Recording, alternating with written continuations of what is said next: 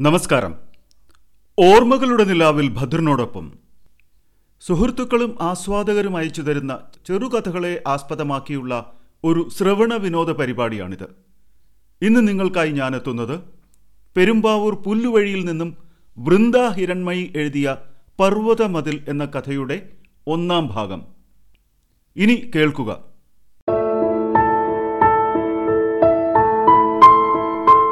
ത്രേസിയാണ് എരിവും പുളിയും ചേർത്ത് ആ വാർത്ത അമ്മച്ചിയുടെ ചെവിയിൽ എത്തിച്ചത് മോനച്ചൻ ലില്ലിക്ക് കത്ത് കൊടുത്തു ഒരു വലിയ ഹൃദയം വരച്ച് അതിൽ ചുവന്ന മഷി കുടഞ്ഞ കത്ത്. അമ്മച്ചി നെഞ്ചത്ത് കൈവച്ചു. ഈശോയെ എന്തൊക്കെയാണ് ഞാൻ ഈ കേൾക്കുന്നത്? കന്യാസ്ത്രീ ആവാൻ നേർച്ചയുള്ള പെണ്ണാണ്. അമ്മച്ചി ലില്ലിയെ വിളിച്ച് മുന്നറിയിപ്പ് നൽകി.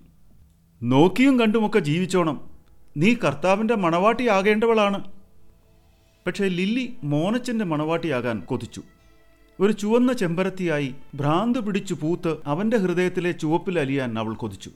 അമ്മച്ചി പറയുന്ന സത്യങ്ങൾ ദഹിക്കാതെ അവളുടെ മനസ്സ് പലപ്പോഴും ഉള്ളം കൈയിൽ കോരിയെടുത്ത വെള്ളം പോലെ വഴുതിപ്പോയി.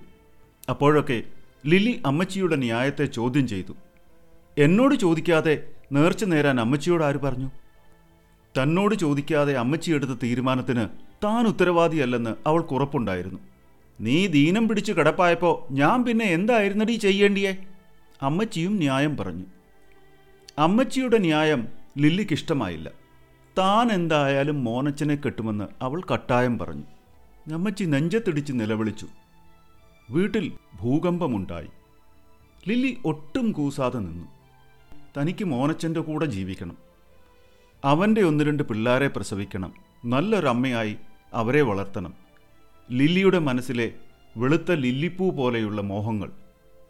ഈ ചതിക്ക് നിനക്ക് പുണ്യാളന്മാർ മറുപടി തരും. അമ്മച്ചി വിശ്വാസത്തിൽ അടിയുറച്ച ഭീഷണി മുഴക്കി. കുടുംബത്തിൽ നിന്നും കിട്ടുന്ന ശിക്ഷയിൽ കൂടുതലായൊന്നും പുണ്യാളന്മാർ തരാൻ പോകുന്നില്ലെന്ന് ലില്ലിക്ക് ഉറച്ച ബോധ്യമുണ്ടായിരുന്നു.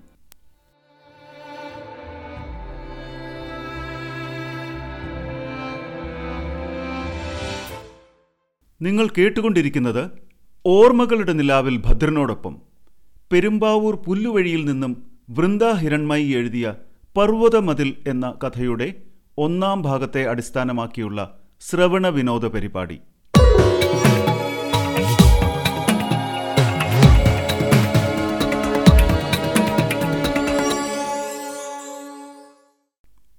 തുടർന്ന് കേൾക്കുക. ഒരു ദിവസം ലില്ലി മോനച്ചന്റെ കൂടെ ഒളിച്ചോടി. അമ്മച്ചി അവളെ മനം നൊന്തു ശപിച്ചു. ഇവൾ ഒരു കാലത്തും ഗുണം പിടിക്കയില്ല ആ സംഭവത്തോടെ ലില്ലി ചെകുത്താന്റെ മണവാട്ടിയായി. ലില്ലിക്ക് സ്വർഗത്തിൽ നിന്നും ശിക്ഷ വരുന്ന ദിവസം നോക്കി അമ്മച്ചിയിരുന്നു മാസങ്ങൾ കടന്നുപോയി. ലില്ലി മോനച്ചന്റെ ആദ്യത്തെ കുഞ്ഞിനെ പ്രസവിച്ചു. മാലാഖ പോലെ സുന്ദരിക്കുട്ടി. ലില്ലിയുടെ സന്തോഷത്തിന് അതിരുണ്ടായിരുന്നില്ല. കടിഞ്ഞൂൽ പൈതലിന്റെ അമ്മേ എന്ന വിളിക്ക് വേണ്ടി അവൾ കാത്തിരുന്നു. പക്ഷേ കുട്ടി മിണ്ടിയില്ല. കേൾവിയുമില്ലായിരുന്നു. ലില്ലിയുടെ കുട്ടി പൊട്ടിയാണെന്ന് നാട്ടുകാർ പറഞ്ഞ് അമ്മച്ചി അറിഞ്ഞു.